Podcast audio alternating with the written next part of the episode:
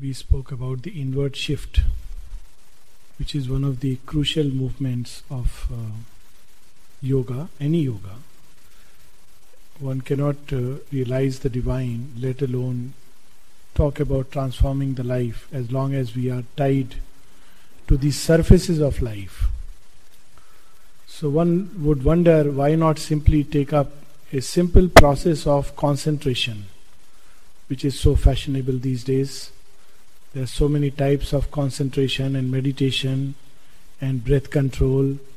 And why talk about such a complex process of working upon the mind, working upon the heart, working upon the will, etc., etc. There are two reasons. One, as we were sharing last time, that our being is tied to the surfaces by the ropes of desire and by the knot of the ego. And so long as this is not loosened, any amount of forced entry, gate crashing is not allowed.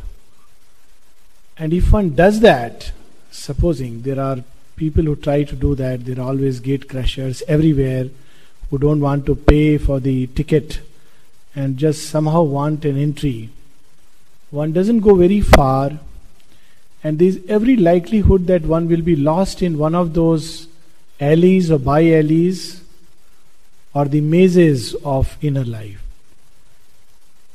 Even to even this outer world is so fascinatingly complex. Even in a place like Auroville, one can easily get lost while moving from one point to another. The inner life is far, far, far, far, far more complex. And especially when one has no idea and no clue to it, there are no road maps, no road maps, and there are so many deceptive angels, doubt, depression, denial stand as sentinels on the way you ask them, Is this the way? They tell you, No, that is the way. One trusts them. It's so strange that human beings trust their skepticism more than their faith. Well, there are many such things one has to encounter in the inner life. So it's very important to work on a preliminary purification of nature. And the triple way is one of the very beautiful ways to facilitate this entry. When this is said, very often people immediately launch themselves into a kind of violent inner conflict with desire and ego. That is not the way. One straight away begins to take the bull by the horns. Very few can do that. Sri Aurobindo cautions against this kind of approach that to try to take the kingdom of heaven by storm is not the way. Sometimes one ends up breaking down one's own nature. The right way is, that is suggested in the synthesis and every place is to observe few simple rules with regard to one's outer life. One is balance and moderation. It's a very simple golden rule. Not to do excess in any direction, not to lead a life which is purely like an animal, to bring a little bit of human touch a noble way in whatever we do. So, this is a very good preliminary preparation. We read about it when Mother speaks of the ethical life as a passage to the higher life. It's not the end but a passage. It's very good to remember that. Sri also speaks about bringing a sattvic touch to all the other gunas, all the other modes of nature, which means to let the enlightened parts of the mind do the leading these parts, even when they are enlightened, are still a very faint shadow. Yet they are helpful as aids on the way. So these are very simple things of ordinary life which have their utility, and one should not abandon them prematurely, believing that one has gone above and beyond all, uh, transcended all moral, ethical notions. One is likely to land up in a big ditch so, this is one reason why balance and moderation. Second, the negative movement of sadhana should be occupying our minds less than the positive movement. The negative movement is struggling with one's desire and ego. This is to get rid of the baggage, the knots. If one try, tries it by one's own effort, one can succeed if one is a Hercules. But most of us, to do a reality check, are not that. We are simple people, and it's good to remember that we are very simple people taking up an extraordinarily complex task. The danger is when people believe they are extraordinary, taking up an ordinary yoga. It's much safer to and saner to believe that we are very ordinary people who are taking up an extraordinary venture. And it's only by the divine grace that one can complete this venture. That is why the mother speaks of, or rather reiterates, what has been always known, what Ramakrishna expressed very forcefully the baby monkey and the baby cat attitude, the path of austere tapasya, which not only is not easy, but the big problem of this path, path way is that one relies so much on personal effort that one one is all the time tight and taut and one loses the delight of the way because it's me who is doing the sadhana. I am a great sadhak. It can easily lead to a, another kind of excess. I am a great sadhak. Every little victory is my victory. And then one begins to look down upon others who are the poor mortals struggling on the way. These are small little things, but it can be very dangerous. Sri speaks about the danger of believing even oneself to be the instrument of God. It is not the instrument's greatness it is the divine's uh, joy that he picks up something and uses it. And there is an equal joy when the divine sets it aside. There is a very little beautiful prayer of the mother. And Sri Aurobindo speaks about it that one has to be free even from the need to be an instrument of God. Divine may set aside. What is there? Mother speaks of it very beautifully in one of her prayers. She says, Should I complain? Something to this effect when the instrument is set aside for a while? Or should I enjoy rest and repose after a period of activity and struggle? It is up to him. He may pick up anything and make it an instrument. He may leave it aside. The same expression, Sri gives it in a slightly different way. The same idea is expressed in one of his shorter essays, The Delight of Works. And he says there is a joy of the sword in the struggle and the battle. There is a joy when it is put aside. There is a joy when it is broken and cast away. That equal joy discover. So all restlessness to action and enthusiasm to action is not karma yoga. There is no, it's only karma. Sometimes it's restless karma. Sometimes it's vitally impelled karma. It's not that somebody who is working from morning till night is doing big karma yoga and somebody who is coming for two hours quietly working is not doing karma yoga. Karma yoga is karma plus yoga. So the important part is the yoga part of the karma, which is facilitated by remembrance and offering, which is facilitated by not doing the karma with any motive such as reward and return. Now, in places like our, you know, like in Auroville and ashram, obviously there is no outer reward. This we are not doing it for money, it's understood. But one may get into the other trap because there are subtle rewards. Reward of being approved, reward of being accepted, reward sometimes of becoming the head of a particular uh, you know department, reward of being appreciated. All these are rewards. And these are they pass unnoticed because they are very subtle reward of being acknowledged as being someone who has done so much. There are people who even after years remembered remember, you know, this part of uh, Auroville or this department in ashram, I was the one who established it and built it. So, I mean, it's strange after decades. It's it's human nature. It's not a particular person. It can happen to any of us. Uh, these are reminders that we should be very vigilant. That it's not we who are the doers, but the divine who is the doer. And it's not we who are the workers, but nature who is the executive worker. In every activity, from the smallest to the biggest, if one really looks at it, who is the worker? nature is the worker. And it doesn't require deep philosophy or reading many books to understand it. A student in 10th standard can understand it if he looks at life very simply. When he gets through brilliantly, passes brilliantly in one of those competitive exams, so, you know, one can always look at it in two ways. I did it. Another person may say, look, you had some intelligence more than another person. It's a inheritance. Who gave you this? Well, nature gave you this. Nature gave you this, and combined with a set of fortuitous circumstances, well, you did what other person could not do. So nature worked through your mind, gave you a brilliance or an intelligence, which is obviously nobody possessed this intelligence. It was there as a boon. Okay, one at the most strove and made it little more sharper. Even there, if one looks, who put the effort?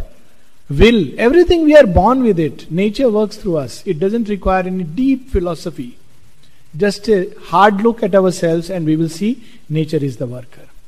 And who is the master behind the works? We can very easily see that whatever works we do, it goes into a pool of forces. And what comes back is not always 2 plus 2 equals to 4 in real life. And one can clearly see that there is a greater law, a law which we don't understand, which gives back what we should get in the great wisdom of things. And this great wisdom is, fortunately, though we curse it to our heart's core, not a wisdom that is there to satisfy our desires. This is the great paradox of life. And the way the day we understand that this universe was not built keeping X or Y or Z, of course, me at the center, much of our problems of life are solved. This simple truth, which takes so much time to understand, that this world was not built keeping me at the center. This has a center, and we are all eccentrics. So let's get back to the center, then we can talk about things. So this whole effort to go to the center is to uh, this this first steps to work upon the desire and the ego. This is the negative side of the work, and as we read, the way is not to launch oneself in a bitter struggle by one part of the mind quarreling with another, and then being caught into the movement, then going into guilt and depression. This is the most dangerous way. This is the typical way of the adverse forces. They first push it into the movement, then after you know the movement is over, then what they do? They bring guilt. And we think it's something very divine that we are feeling guilty about something. It's not divine at all. It fills our being with remorse and depression, and then they put another suggestion. You are not fit for yoga. There are people who don't go to samadhi or you know they don't go to pray because they feel they are unfit, unclean, and un- impure to pray. Well, one prays to become clean and pure. If one has to be clean and pure to pray, then prayer is no more needed. If one has to use the word purity in the deepest sense, it's to be exclusively under the influence of the divine. So many letters are there to Sri where the disciple is asking, I don't feel like writing to you. I don't feel like going to the mother for her pranam. And Sri is repeatedly reminding, No, you must go. If you are in this state, you must write every day. There were people whom they asked to write every day precisely because their mind was caught up in a wrong movement, because their vital was struggling with itself. So, this is the strategy of the adverse forces where they use even things which can be called as seemingly divine to cause our downfall. And one of them is to launch oneself into violent struggle with oneself. That is not the way. So, what is the way? Sri speaks of standing back, learning to detach oneself from the surface movement. So, what will happen when one does that? Initially, the movement will continue. Inwardly, one is in two pieces. One part which is observing and knows the foolishness and the stupidity of surface life, but is not fully consenting to it. And it's observing, and the other part which is going on, going on as a mechanical habit. Because it's not just a habit of one day or two days, it's not my personal habit as the mother describes it so many places. Not my desire or your desire, it's a universal desire. It's gone to the very root of things.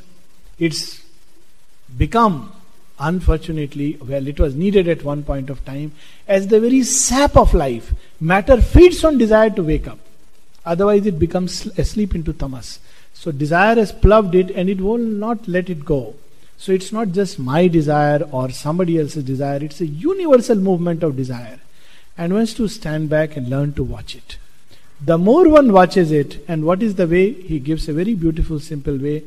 Tell yourself, I am not this struggling creature. I am not this creature that loves and hates and revolts and is angry and full of jealousy and frustrated and depressed and now happy and now sad. Tell yourself, I am not this creature. This creature is the animal in us which revolts. Only this animal has got a voice and a brilliance. This makes it worse. As long as it is simple animal wants, it's fine. Now it has got a mind that can justify it. So, not to justify the movement, not to say, well, it's natural, or to say, it's not me, it's because of you. That's not what he's saying. But to stand back and say, well, this is not what I want to be. To refuse the inner sanction. Now, when we refuse the inner sanction for a long time, or a short time, depending on the past preparation, this movement will continue with habit. And that is why many people who observe these surfaces cannot understand what's going on in the inner life. Sometimes people say, Look, 10 years you are doing this yoga, you have not changed. Sometimes we may ourselves observe our outer nature, but it's not true. Something is changing inside. A little compass needle is shifting very slowly, very imperceptibly. And over years, when one looks back and says, My God, I was that stupid fellow, then one observes.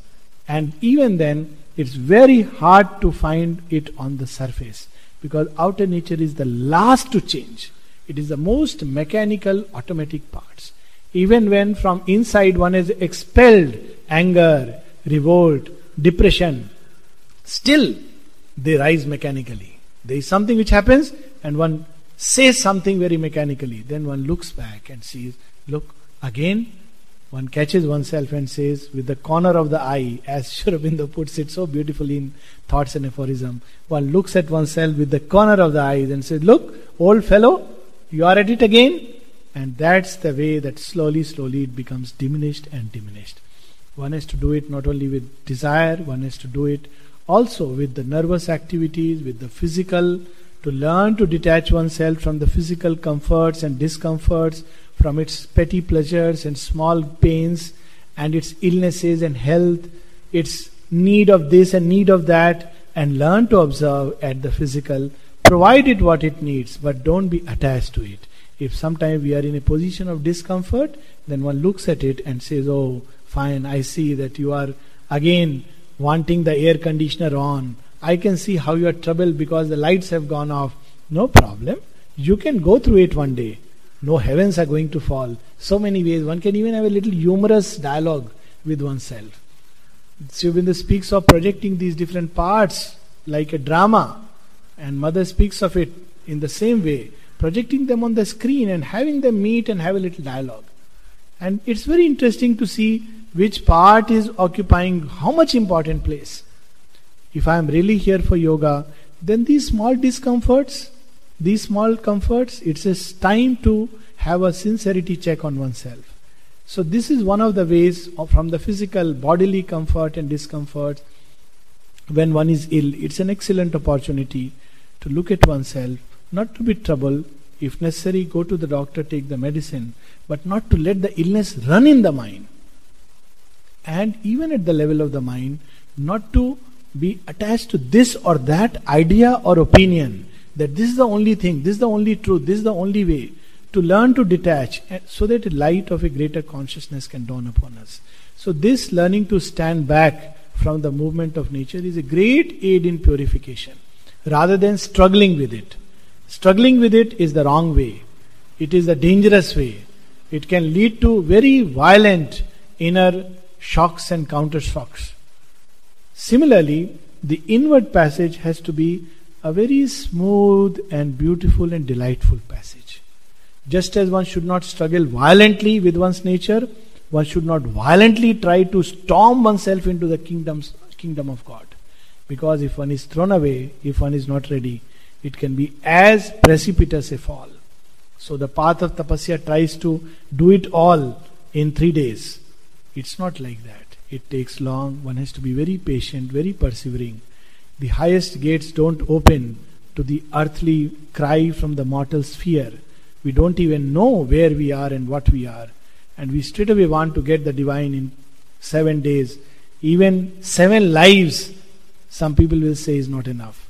When people complain to Sri Aurobindo, someone after three years of stay in the ashram, oh, I came here and this is not happening, that is happening, all kinds of things. Aurobindo is saying, you are crying very prematurely.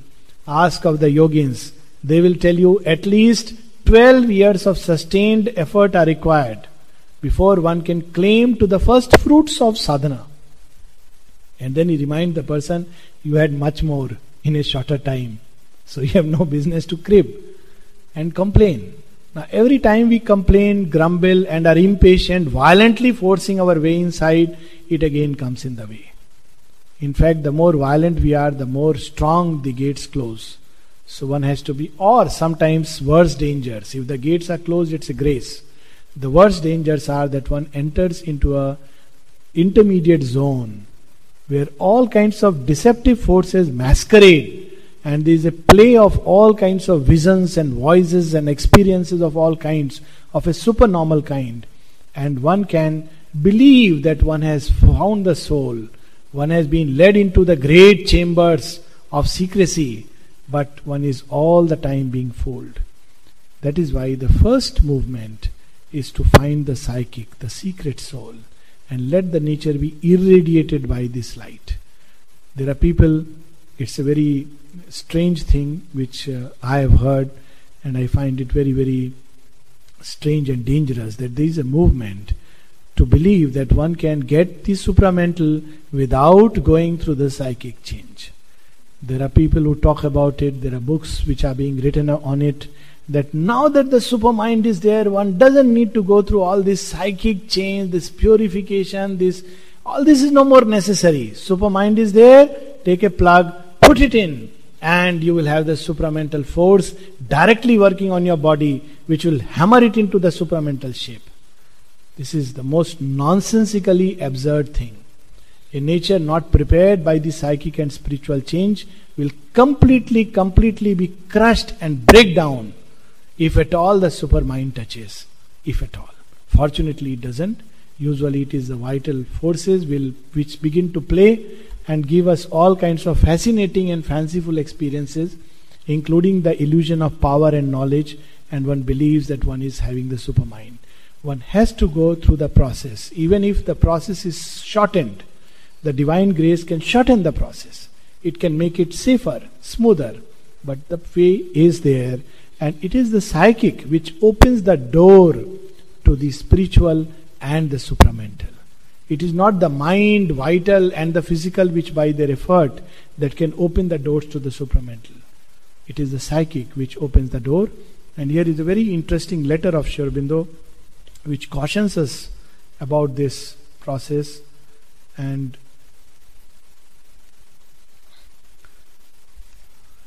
it's that's why it's always so important to really read them directly The soul, the psychic being, is in direct touch with the divine truth. But it is hidden in man by the mind, the vital being, and the physical nature. One may practice yoga and get illuminations in the mind and the reason. One may conquer power and luxuriate in all kinds of experiences in the vital. One may establish even surprising physical siddhis. Physical siddhis are various capacities in the body to do things, to go without food for days, to do away with sleep, to stay in one posture for hours, even to have certain abnormal capacities and powers in the body. Now comes the great semicolon. Sri Aurobindo puts a semicolon says, But if the true soul power behind does not manifest, if the psychic nature does not come into the front, nothing genuine has been done. So, all these talk about vital powers and physical siddhis and uh, mental illuminations count for nothing in the end if the true soul power and the psychic have not stepped in the front. In this yoga, the psychic being is that which opens the rest of the nature to the true supramental light. Look at Aurobindo's words have a beauty of expression. Every adjective is rightly placed. True supramental light. Knowing fully well that human beings are capable of mistaking every kind of light for the supramental light. Otherwise, there is no need to qualify something like the supramental light. He uses the word true supramental light. And finally, to the supreme Ananda. Mind can open by itself to its own higher reaches. It's possible to do a yoga only by the mind. And it can open to its own higher reaches, sublimating itself by insistence on a single idea. It can arrive at the impersonal. So he's saying it's possible. It can still itself and widen into the impersonal. It's possible purely by mental effort to still the mind by insistence on a single idea the way of jnana, become wide and wide, detached from all things else except the one, impersonal, infinite. So it's possible. There is the old way. It may too spiritualize itself in some kind of static liberation or nirvana. Following this process, the mind can let that impersonality impress upon the rest of the nature some kind of a spiritualization and one can dwell in that impersonality and act, if at all one can use the word action. Rather, the better would be let action shape itself while dwelling there. It's possible. It may too spiritualize itself in some kind of static liberation or nirvana, but the supramental cannot find a sufficient base in a spiritualized mind alone. So it is not enough. If the inmost soul is awakened, if there is a new birth out of the mere mental, vital, and physical into the psychic consciousness, if the inmost soul is awakened, if there is a new birth out of the mere mental, vital, and physical into the psychic consciousness, then this yoga can be done. Otherwise, brackets. By the sole power of the mind or any other part, it is impossible. this is very simple, direct. It's not something which has changed. It is impossible. Further, if there is a refusal of the psychic new birth, a refusal to become the child newborn from the mother, owing to attachment to intellectual knowledge or mental ideas or to some vital desire, then there will be a failure in the sadhana. It's one of the real hard hitting direct letters. Really, as Mother said, Sri Aurobindo is a gentleman. really, Sri Aurobindo has used such hard hitting letters where directly, even this very modest, he's being very, very gentlemanly, decently telling us look, it is dangerous. If you just don't go do sadhana by your intellectual idea, no, no, I don't need to surrender and all, I can directly pull. Sri must have said that, but he didn't know because that time supermind was not there. Now supermind is there. We know the way. It's nothing but an intellectual idea. One cannot see it because one is insincere. Or another thing, oh, that is old yoga. There is a new yoga which now I know, simpler yoga. It is another kind of vital desire. This can give us quick results. Aurobindo yoga is a very long, that time he did not know, you know, about all this.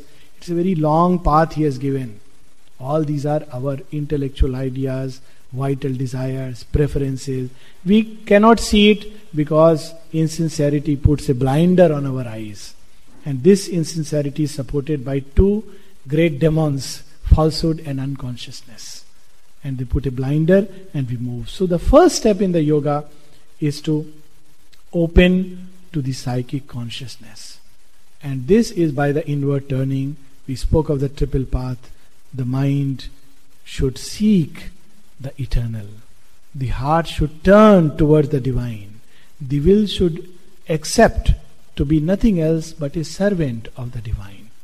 As this happens more and more, there are several practical things which can aid us in the process, and one simple practical aid that the mother has given is remember and offer. I know of a person who uh, who who was deeply engaged in the world and remained in the world all his life and came much later to to it, one can use the word deeper inner life. And when one asked him what was the motto you followed, he said only one remember and offer. One doesn't have to read much if one can just follow this remember and offer. And the mother puts it so beautifully in the search for the soul in, in on education. She says that before you eat, you must offer this food to the inner deity with a will or an aspiration that this food may go in to create in us the elements which are necessary for sadhana. What else is this but physical yoga? Food is very physical. It's going to the very physical. And what is she saying? May it create in us the elements which are necessary for yoga. Before you sleep, for a few moments, concentrate in the idea that may this sleep rejuvenate us. And once again, when we wake up, we are fresh and ready for the march for this great discovery. Before you speak, pause for a few moments and pray and aspire that may this speech does not hinder in any way the work of the divine. If anything, may it be a help in the process. Before you act, pray and aspire that this action helps us come closer to the divine. And then she says, in short, never forget the goal. It should be like a burning fire always inside. What a wonderful practical way to never forget the goal. And then mother says much later, this is in 19, uh, well, on education was in response to, I think, Pranab Das queries, so somewhere in the 1930s. In 1960s, she laments, divine lament. We have our lament, lament and we go to the divine, lamenting all our problems. This is the divine lament, if one may say so. She says, people sleep, they forget. And then she says, if only, if only the earth consents to be spiritualized. So to remember and offer, to remember and offer. Another aid, which very simple aid in this process, is to constantly let the mind dwell on an idea. And that's what's uh, on, of course, an idea means the idea of the divine, the highest idea. And Sri Aurobindo uses in that sense, there's this beautiful line in Savitri, a prayer a master act, a king idea can link man's strength to the transcendence force, then miracle is made the common role. Another simple aid that they have given is to quieten the mind and to quieten the vital and quieten the physical. All restlessness of nature is an impurity. Very strange. And that's why sometimes one of the simple antidote to restlessness is focused work. See how simple, practical ways they have given. When we do a work with sustained concentration, and we do it in the right way, and we do it in, with the right skill, the right attitude, the right thought, all our energies which are restless begin to get focused. And work is a means to unite the inmost, the mind, because the mind must concentrate. We cannot do a work well if the mind is distracted.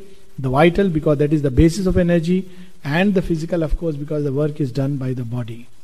So, a simple practical aid is to do a work, do it well, do it with a constant remembrance, and do it as a dedication to the divine. Is a simple practical way to achieve union with the inmost and the highest.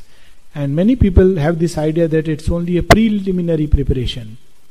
And Sri Aurobindo, someone asked him that can one realize the Sachidanand in works? That's the highest. One is not talking of supermind, but something still higher. Sri Aurobindo says, Good Lord, what are we then doing here? Good Lord, what are we then doing here? In through works one can realize the highest, and through works one can re, one can express the very highest.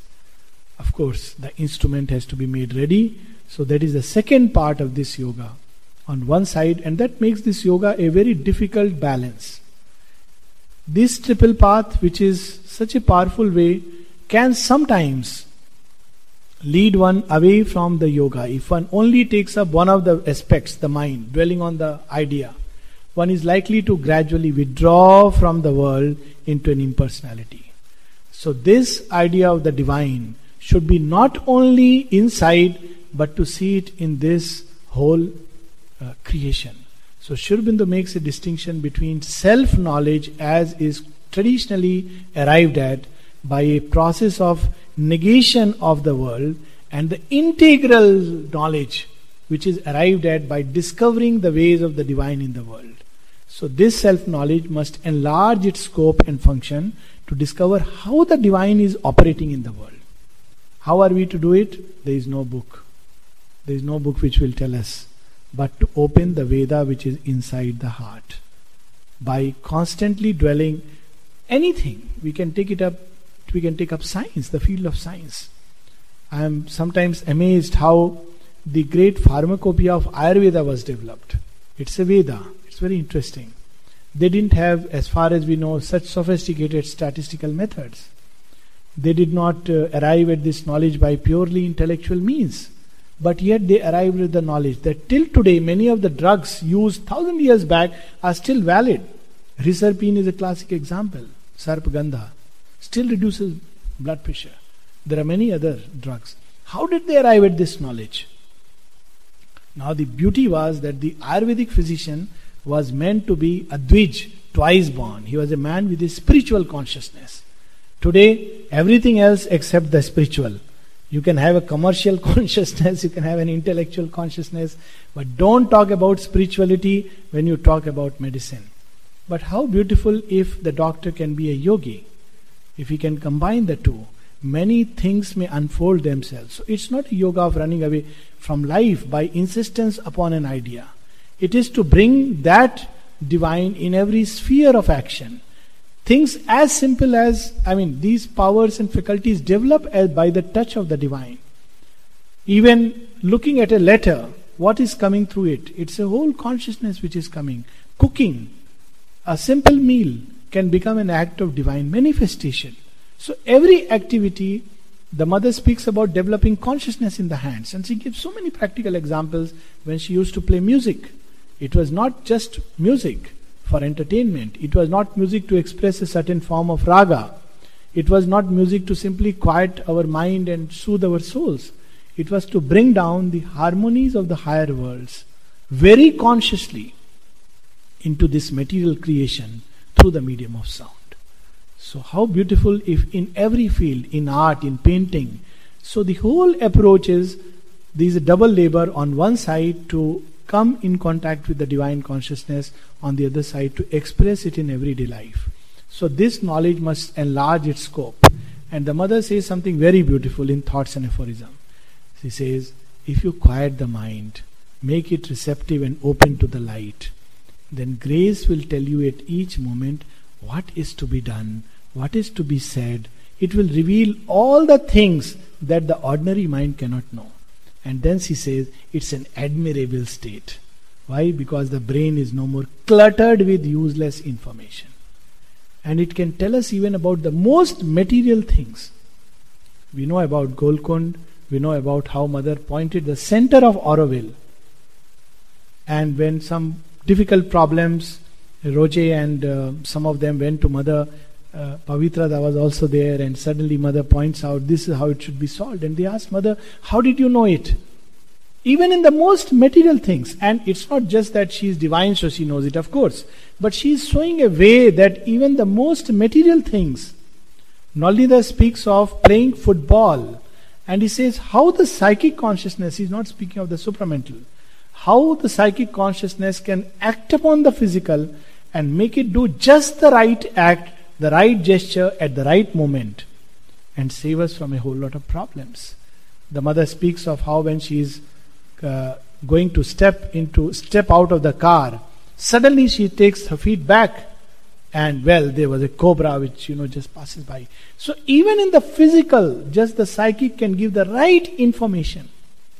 It's an information which is other than the mental information, other than the vital reaction, other than what the body consciousness is capable of, simply by this kind of touch. So it's an integral knowledge because it's a yoga in the world. Similarly, it's an integral love.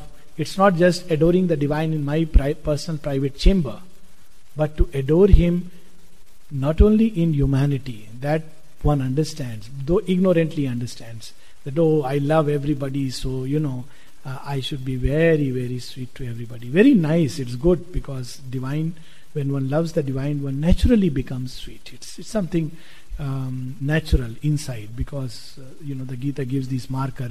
One feels friendly towards everyone, one is full of compassion towards everyone.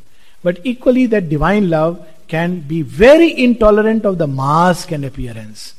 When the love becomes very intense, and one looks at a mask. How do you, when you are playing a game of hide and seek, and it's long, you are searching for, you know, the person who has hidden. Then after a while, you want to tear off the mask and find. So sometimes this intense divine love, like Kali, Kali's love is very intense, can rip at the mask. There's a famous story of Sri Ramakrishna who was known to go into ecstatic states of love. He was dancing, singing in one of his moods, in this yoga this is not prescribed and it's not the right thing to do but well it's just to show how divine love can act and suddenly he went and slapped one of the ladies who was seated there she was a very great dignitary rani rasmani who paid a lot of money subsequently for the creation of belur Math. so one could not imagine in one's senses to give a slap to her and he went and suddenly slapped her and uh, slapped her and told Seated here when the divine is manifest, you are still thinking of your property? He could see through the mask. Well, the mother has also slapped someone. And when this she told to this person, on the battlefield you can afford to be unconscious. This person was quietly leaning against the car and you know in his must be in his own world. Fortunate are they, blessed who received her slap. It's not easy to receive it. It's an intense love. So this divine love is not that only that lovey-dovey human love. It's an intense, rapturous love which sometimes prepares us through ways and means which we cannot understand. That love can be born in us towards everything, not only human, but towards plants, animals, this entire creation. It's not the love which is born out of pity, which cannot see suffering. Sri Aurobindo speaks of that. But a higher compassion which understands goes to the roots of it and heals it at the roots, not at the surfaces of life. Not by distributing blankets and offering free food and creating tents for people to live in and do the same nonsense. There is a story of a great saint who did some miracles and went by. And after some time, he came to see, let me see what people are doing. They must be happy now because he gave eyes to the blind and gave speech to the dumb and made the person who could not hear hear. And when he went back, he saw, well, the man who had the eyes was busy watching all kinds of nonsense, and the man who had the speech was abusing filthy things onto the other person. Sometimes we don't know what is really a blessing and a boon. And this ignorant goodwill born out of so called divine love and piety is one of the most dangerous things in the world it's a preliminary stage of schooling. But the soul that has known the true love of the divine wants that to manifest in everyone. So, this is an integral divine love, if one may use the word. Similarly, an integral works. All works can become means of the unfolding of the eternal. What does it mean? Does it mean we will make no choice? Sri Aurobindo makes this a very practical question. Any work which is given to us, we'll do just without any thought. Maybe, may not be we can still exercise a choice, but this choice is no more by the vital preference, by the mind's interest, or by simply our physical comforts, but dictated by the deeper soul's true nature, intrinsic nature, Swabhava and Swadharma. Or it can be dictated if one knows the higher divine will. So any of these can become, and one can exercise a choice. It's not just a choiceless action, it is the action with a deeper and a higher choice. So these are some of the things which prepare us for the inward turn. And then once we are ready, then we can talk about concentration and concentration and concentration, which we'll take up next class. What is the kind of concentration necessary in this yoga and how one goes about it? We can close with another letter of Sri Aurobindo and then maybe have, yeah. Uh, this is Letters on Yoga. Every time I get something, part 3, volume 3, the page I read out was 1095 and I'll read now 1113. I just pick up at random just before coming. So there is no not this this is not the book which I have been reading earlier or the one which I'll pick up next time. So uh, this just to avoid any uh, you know misconceptions because um, I go by the mood and the inspiration of the moment and a very beautiful letter describing us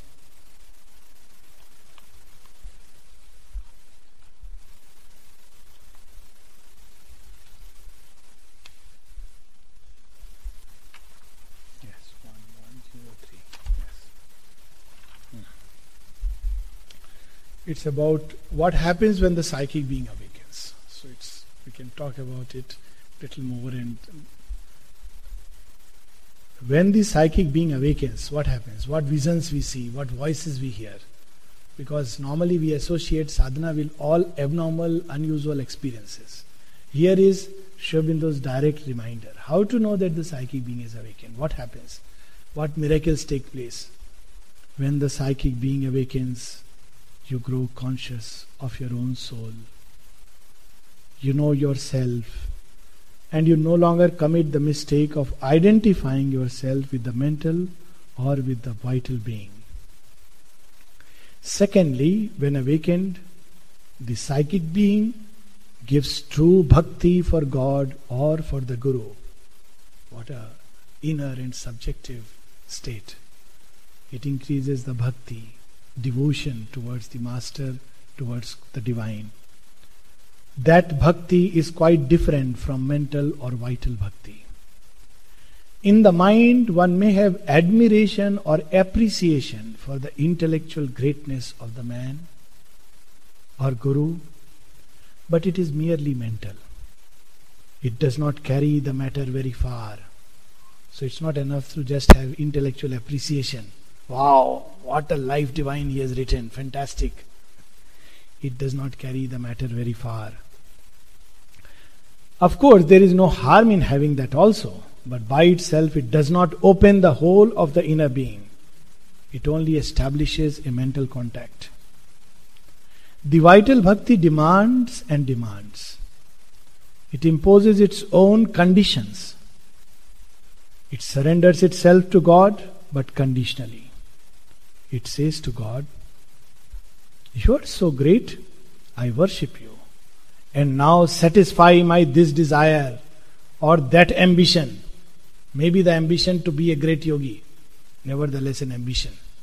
To be a supramentalized being with light emerging from all over the face so that others can recognize that you are great. Oneself, one lives always under the illusion of greatness, but others should also recognize.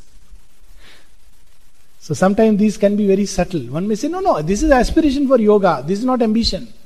But the line is sometimes very subtle. And the more subtle it is, the more dangerous. It is much easier to have the ego that I am a great man coming from a great lineage. It is stupid, of course, but it's still simple. But to have this ego that I am an instrument of the divine is more dangerous because it's more aggrandized. So here it is Make me great. Ah, there it comes. Yes. Make me a great sadhak, a great yogin, etc. There is nothing like a great sadhak. There is nothing like a great yogin. One may use the word, but the greater you become, the more humble you become because you are in the before the immensity of that vastness. The unillumined mind also surrenders to the truth but makes its own conditions. It says to the truth, Satisfy my judgment and my opinion. You speak of supermind, I don't see it anywhere. I see only catastrophe. Where is the supermind? So it must satisfy my judgment. This is the unillumined mind. It demands the truth to cast itself in the mind's own forms. Both of them the mental and vital have got an area, mental reservation in their surrender. But the psychic being and its bhakti are not like that. Because it is in direct communication with the divinity behind, it is capable of true bhakti. Psychic bhakti does not make any demand, makes no reservation. It is satisfied with its own existence. It is happy just with divine devotion for the divine. It wants nothing else. It says, if you can give me love for you, that is enough. I don't want any more. Well, this is not easy and ordinary. The psychic being knows how to obey the truth in the right way. It gives itself up truly to God or to Guru. And because it can give itself up truly, therefore it can also receive truly. Thirdly, when the psychic being comes to the surface, it feels sad. There is a psychic sorrow when the mental or the vital being is making a fool of itself, that sadness is purity offended. This is purity, the touch of the psychic. Sri Aurobindo speaks about how Mahalakshmi, when she steps to fill our heart and mind with love and delight and sweetness, when it sees that how human nature is full of bitterness and conflict and poison of quarrel and hatred, it withdraws and waits for the cup to be empty and the chalice to be ready so that it can once again come and pure. Pour the divine, the wine divine. Psychic sadness is again, oh, when the mind is playing its own game, or when the vital being is carried away by its own impulses, it is the psychic being which says, I don't want these things. What am I here for after all? I am here for the truth. I am not here for these things. Psychic sadness is again different from mental dissatisfaction or vital sadness or physical depression. Lastly, the psychic being refuses to be deceived by appearances. It is not carried away by falsehood. The mind can easily be carried away by appearances. Oh, there miracles happen. That is where divine is. It can be carried away. Not that miracles do not happen. Miracles happen. But it is not that which carries away the psychic being. It knows the divine behind appearances. It is not carried away by falsehood. It refuses to be depressed by falsehood. Nor does it exaggerate the truth. For example, even if everything around says there is no God, the psychic being refuses to believe in it. It says, I know, and I know because I feel. And because it knows the thing behind, it is not deceived by appearances. It immediately feels the force. Also, when the psychic being is awakened, it throws out all the draws from the emotional being and makes it free from sentimentalism or the lower play of emotionalism. But it does not carry in it the dryness of the mind or the exaggeration of the vital feelings. It gives the just touch to each emotion. So we'll speak more about the psychic next time.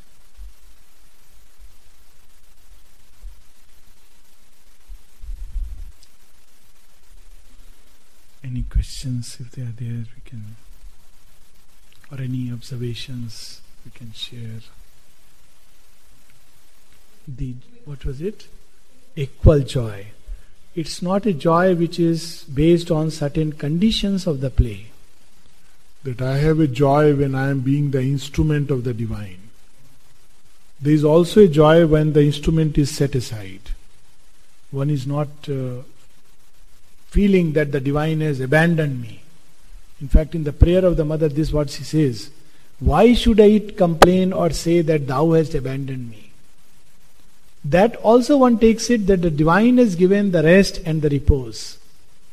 So one celebrates even that moment. To give a very practical example, supposing one is working in a particular department or a setup or anywhere, it can be anywhere in the world. And for some reason, it happens that one is out of that. So one can be led to think that mother has abandoned me. Or there is some, you know, people have misunderstood. All kinds of things can come in. But equal joy is all right. Divine wants me to be for a while aside, watch the play, do nothing, to just nestle into his arms, to feel his sweetness and warmth inwardly. So many ways one can look at it. And that is the joy that one should discover. There is a joy of action, there is a joy of withdrawal from action. Why Sri Aurobindo is mentioning that very often, see, these are very, very subtle and thin. There is a thin line. Everywhere one can exaggerate and go into the other extreme. For instance, Sri Aurobindo insists on action. Now, when Sri Aurobindo insists on action, one can mistake it that, well, one should be all the time doing something. And the mother says in one of her prayers that one should be very careful. The vital can be a great misleader on the path of works. So, this insistence on action, in fact, there is a letter of Sri Aurobindo. All this insistence on action is absurd if one does not have the light by which to act. So, Sri Aurobindo has put, you know, the psyche giving the just touch to each emotion. So, one, yes, action is the way, and it's very important. Even in ordinary life, in yoga, it is very important. In Sri Aurobindo's yoga, is very important. There is no doubt about all that. But one should not be bound or act under compulsion and restlessness. One should be free inside, and if one has to, for, for a moment or for, for some period, be withdrawn from action, one should take even that as a stage or a phase or a gift or a boon, whatever way, and find the delight in that. So that is, but it does not mean, of course, that one should want to withdraw and enjoy inaction. So it's a very thin line, but uh, it's important in fact, Sri Aurobindo says no divine worker can be truly a divine worker in the true sense unless one can withdraw into inaction if necessary. So there is a you know nivritti from pravritti. Pravritti is the urge to act, and nivritti is freedom from that. So freedom from the restless urge to act is what is one has to be free from. Yes. There are several ways. One of the ways, of course, is uh, you know, the more we uh, work upon a particular part of our nature, the more we discover or develop a kind of tolerance towards others because we discover how difficult it is. Second is very often the fault that we see in others, somewhere it is there in us, but as a seed form. This took at least it took me personally a long time to understand. Because I just because you know it's blinder, big blinder. And I read it that the mother has said so, and I used to one. I mean, mother has said so. It is right for me. It's like I mean, for all of us, I'm sure it's like that. We don't question, you know, what she has said, but one has to realize it. So I was wondering, how is it when I see something in another person, it's inside me.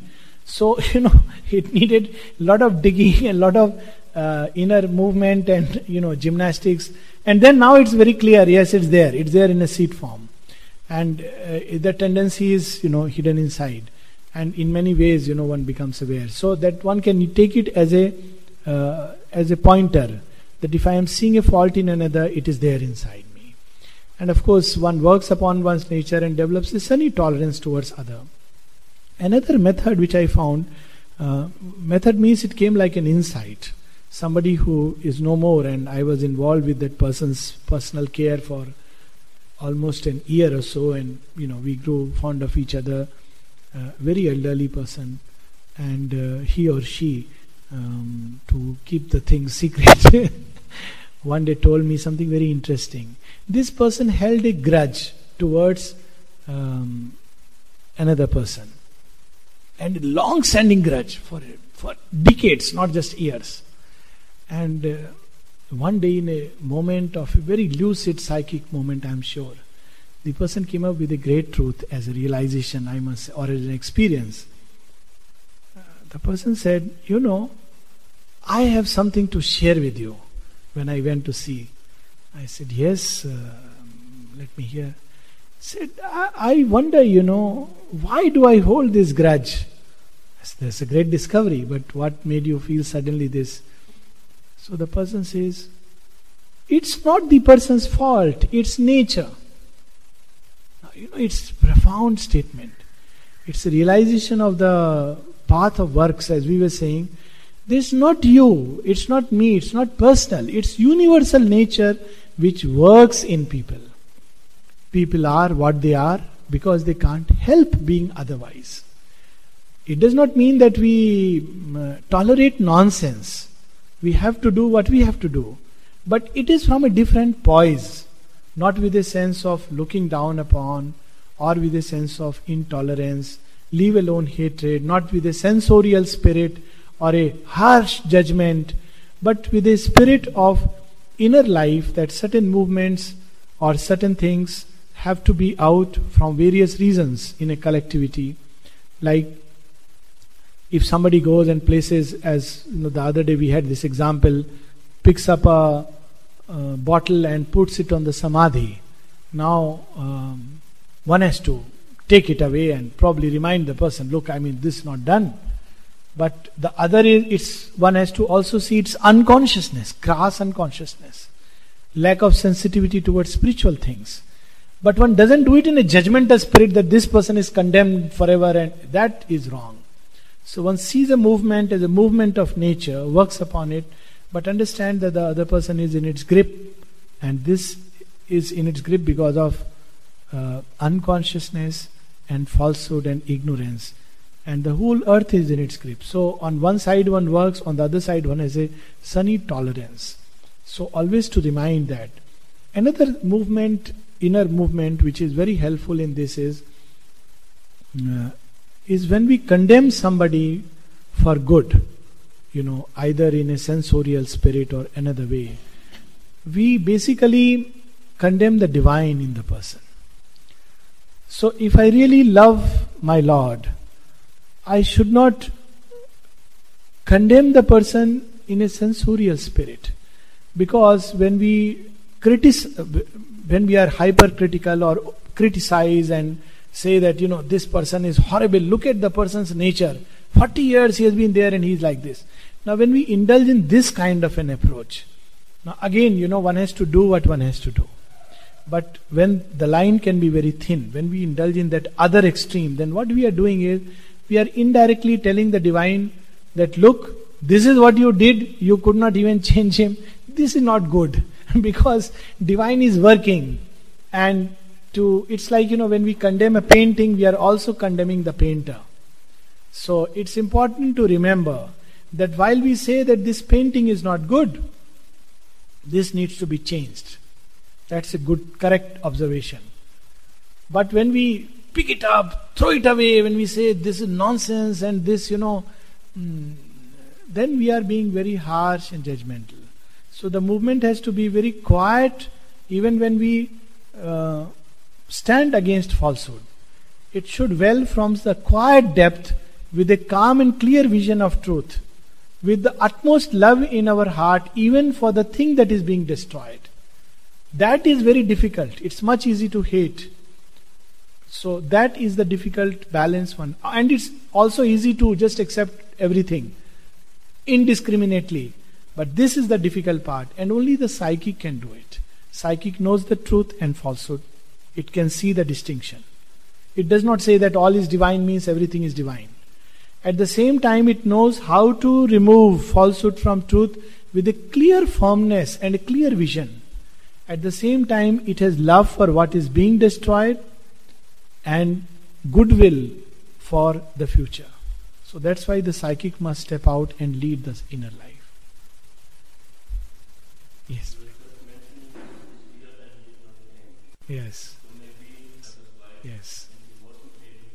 Yes. Exactly. So, uh, I mean, I have been personally involved, let's say, in, in a case of its own kind, and uh, of course, no names one has to stand for what is true. That is number one.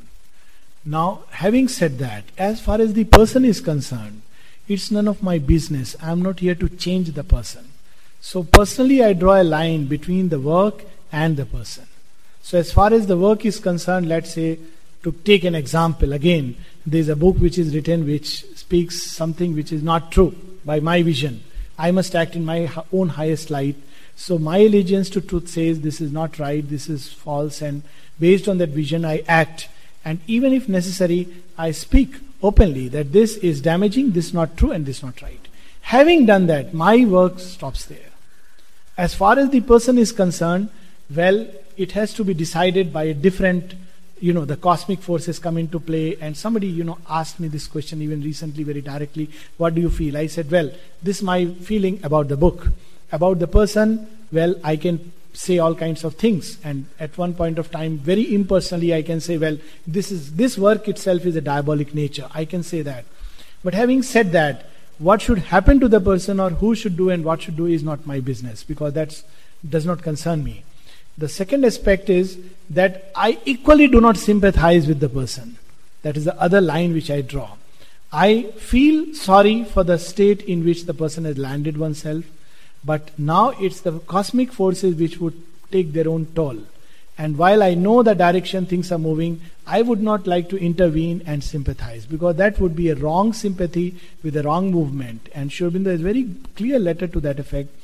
You should not sympathize with a person gone wrong. This is also important because you indirectly feed that movement. At the same time, in the end of the letter I mentioned, which I can speak very openly, and to some of the friends of the person I said very clearly I said, even now, tell him to take refuge in the mother. She will free him from all inner and outer difficulties. And I openly feel that when somebody came and uh, asked me, I said, see, we are small fries. What, X writes or Y writes or somebody writes or the whole world writes. I have experiences of this kind. If you take refuge in her sincerely, because she alone knows the truth, none of us knows the truth then she will turn every difficulty into an opportunity for progress. And I reminded the person who had come, uh, you know, uh, all this confusion was going on. This is an aphorism of Sri Aurobindo. God drives us from every Eden so that crossing through a uh, desert of morass and despair, we may arrive at a greater paradise. So if the person, and uh, it's not something theoretical. I'm sure all of us, many of us have gone through these states. I have gone through these states, so I can openly say. And if you take the right attitude, then it's a leap forward. So one should not interfere with the cosmic play because maybe it's a leap.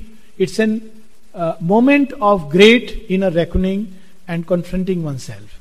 If one takes it in the right way, one will leap.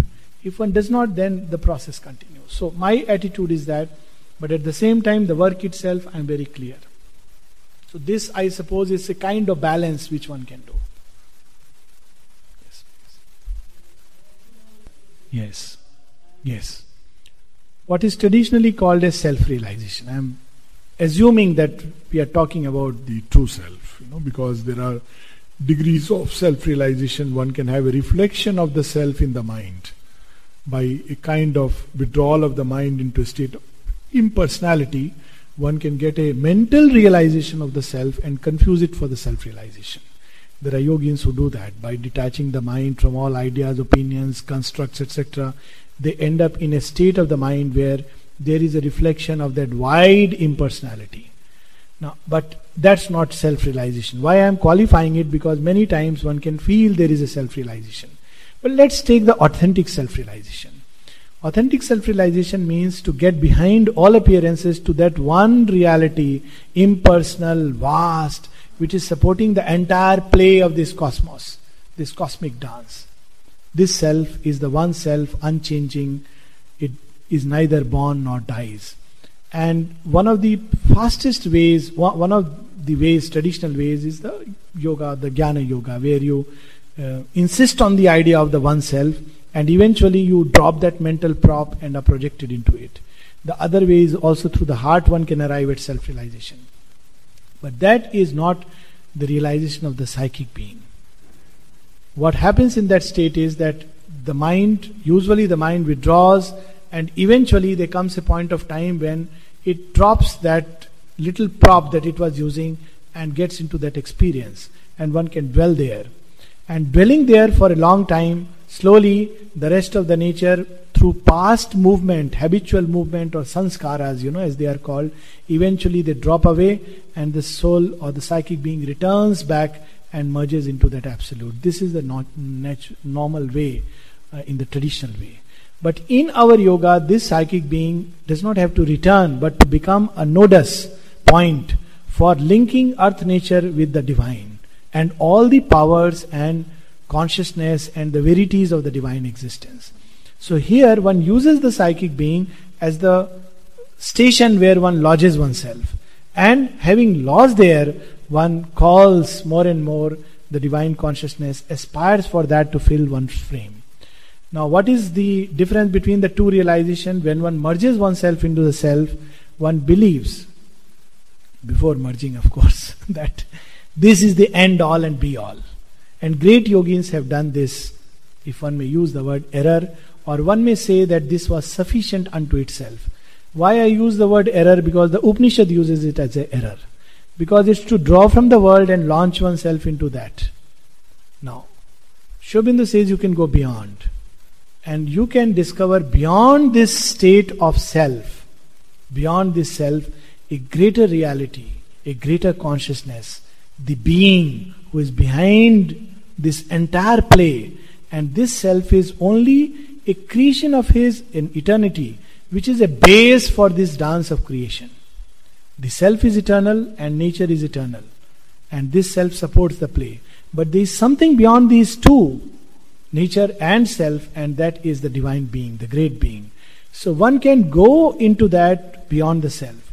But it's very difficult if one has gone through the traditional path and one has arrived at the impersonality, pure impersonality, by the way of the mind, it's very difficult to return back into the play.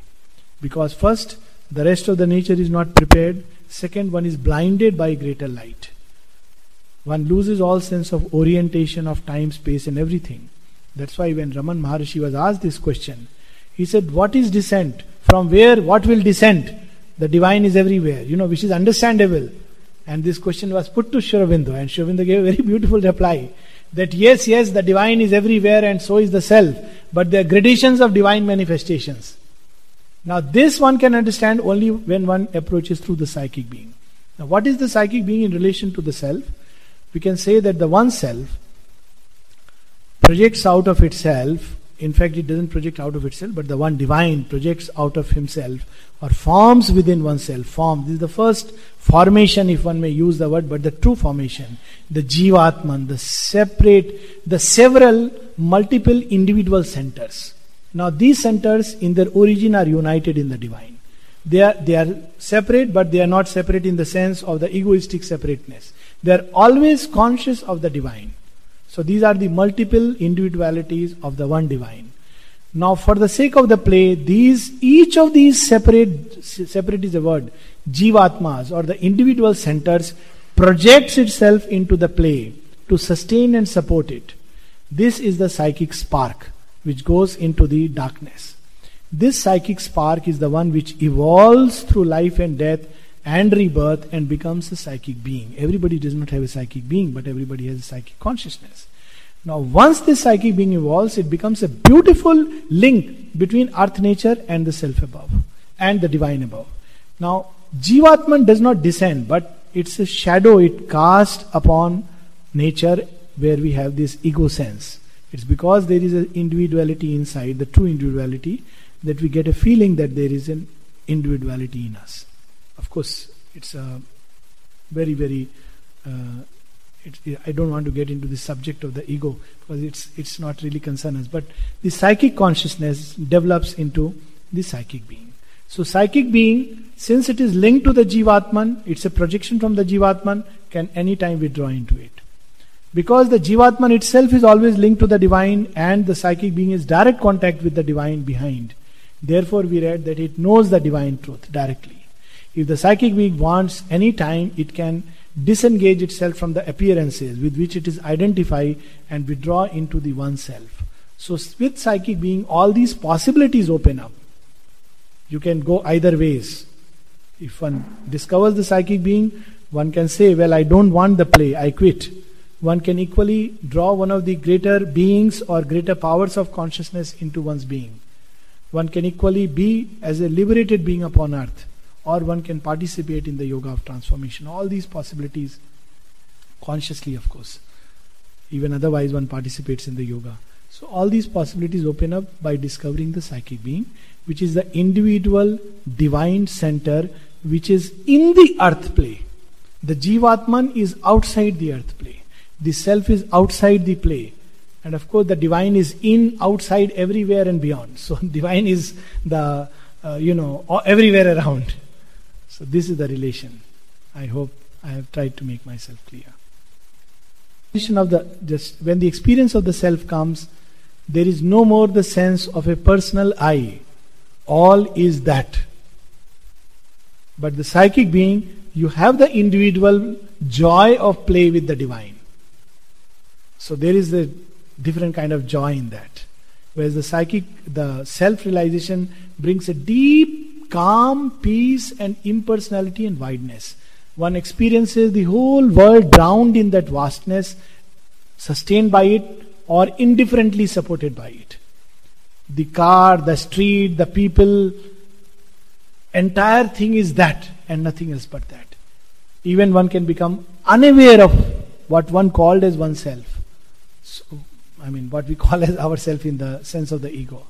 But the psychic brings a different taste altogether. It brings sweetness of contact with the divine, the delight of being with the divine, the love of the divine flowing into us, the strength of the divine, and of course the peace and the quietude and everything else. So, this is the difference.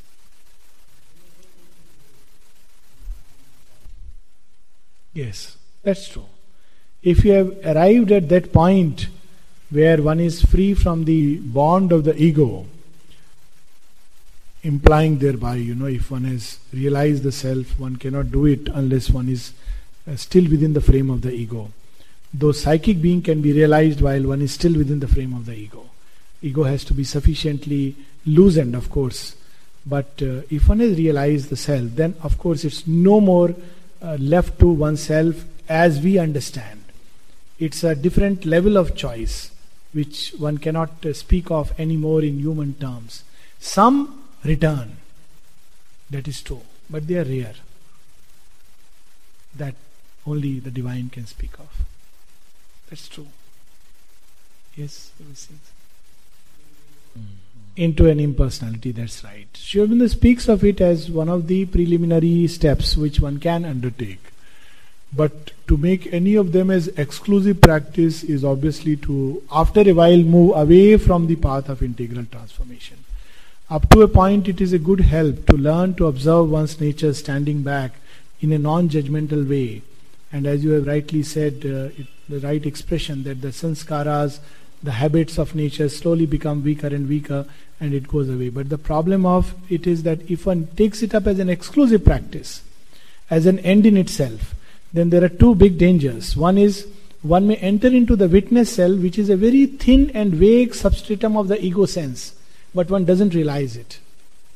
One feels itself in that self sense, but it's still the ego, very subtle, very vague, like a substratum background. And uh, the traditional paths speak about it. That's why they speak of nirvana and mahanirvana. The sanskaras continue. And a neophyte or even a person who is into it can very easily mistake that to be uh, done with life and birth and death. But one is withdrawn only in a very subtle ego. Sometimes one can only be in a witness of the mental purusha and mistake it for the uh, even that sense of the ego, so the uh, uh, self. So there are various catches in that. It's not, I mean, as simple as that. That's why when Buddha gave this path, he gave the eightfold path, and he spoke about uh, sangham, you know, to stay in a kind of group which is facilitated. The otherwise, very dangerous. You can't be engaged in the world with this kind of state. And at most, these practices are prescribed for a few days. You know, when you come to real life and come to grips with it, it's very difficult. Um, the second problem is if one withdraws more and more into the impersonality, one can lose one's grip on life. And over a period of time, one may not be, the instrumental nature can become weaker and weaker. And not capable of manifesting the divine. It's like, you know, if um, somebody asks that in this yoga, if senses are the cause of trouble, why not I starve them? So Aurobindo says this is not the way in this yoga because over a period of time, the senses will fail to recognize the difference between what is beautiful and ugly. Now, how do I, even at a human level, okay, the distinction is very human, from a deeper level, it's different. But if I lose that hold on even physically, there are yogis, uh, I mean, I have gone to a place called Ujjain where there are yogis, tantric yogis who actually eat human flesh. The reason is that it jugupsa, you know. You are not supposed to have jugupsa, shrinking from anything. Fine, very good. But you know, if you lose the distinction, there are yogis who do that. Even Sri Ramakrishna had to do it as a small practice to get rid of jugupsa. But he did it in a different way, in his own modified way, because he was a bhakta at heart. So he simply tasted uh, the human excreta rather than, you know, uh, human, you know, one can, this, you know, everything is divine. Now one loses all distinction. There is nothing like right, wrong, good, bad, beautiful, ugly. The danger of such a thing is that one also loses after a time the distinction between the truth that is evolving itself in the world and the falsehood that is surrounding it. So one says it doesn't matter. Now that kind of state is alright for the individual, if that be the goal. But it's certainly not at all um, useful for the purposes of divine manifestation in the world, which is the aim of Sri Aurobindo's yoga. And of course, the heart and other parts have become impoverished, not nourished by that impersonality. And one great uh, thing, you know, danger which, uh, or the difficulty which people don't often realize, when one tries to do things by one's own effort, which is what impersonality is about, there is nothing like divine as being, you know. So, strip off nature and you are left nude and bare. Whether you call it self, permanent, beyond, like the Advaitin, or whether you call it nothing, like the nihilist, it doesn't matter. But there is your effort. Whereas in the other way, there is something from beyond the self which comes and picks you and helps you in the journey. So there is not only the facilitation of the path, which includes self realization. A small letter of Sri with regard to that, but also the delight of the journey, the ananda of the whole growth. Now, when somebody asks Sri that is the realization of this yoga greater than Nirvikalp Samadhi, in traditional paths, the highest state is Nirvikalp Samadhi, where not only the sanskaras of outer nature, but even the seed state is vanished. All these sanskaras have their seeds in the mind, not in the outer nature. So even from the mind they are dropped away, and it is said traditionally that if a yogin can stay in that state for some number of days, you know, there are different traditions speaking of 21 or 42 days. And uh, I believe it must be 42 because there are several other traditions where this 42 days things come into play. Then one, uh, even the body will vanish because, you know, it cannot sustain itself. Probably that was the way some of the yogins are known to have disappeared, which is not really a feat of physical transformation. It is a feat of nirvikalp samadhi.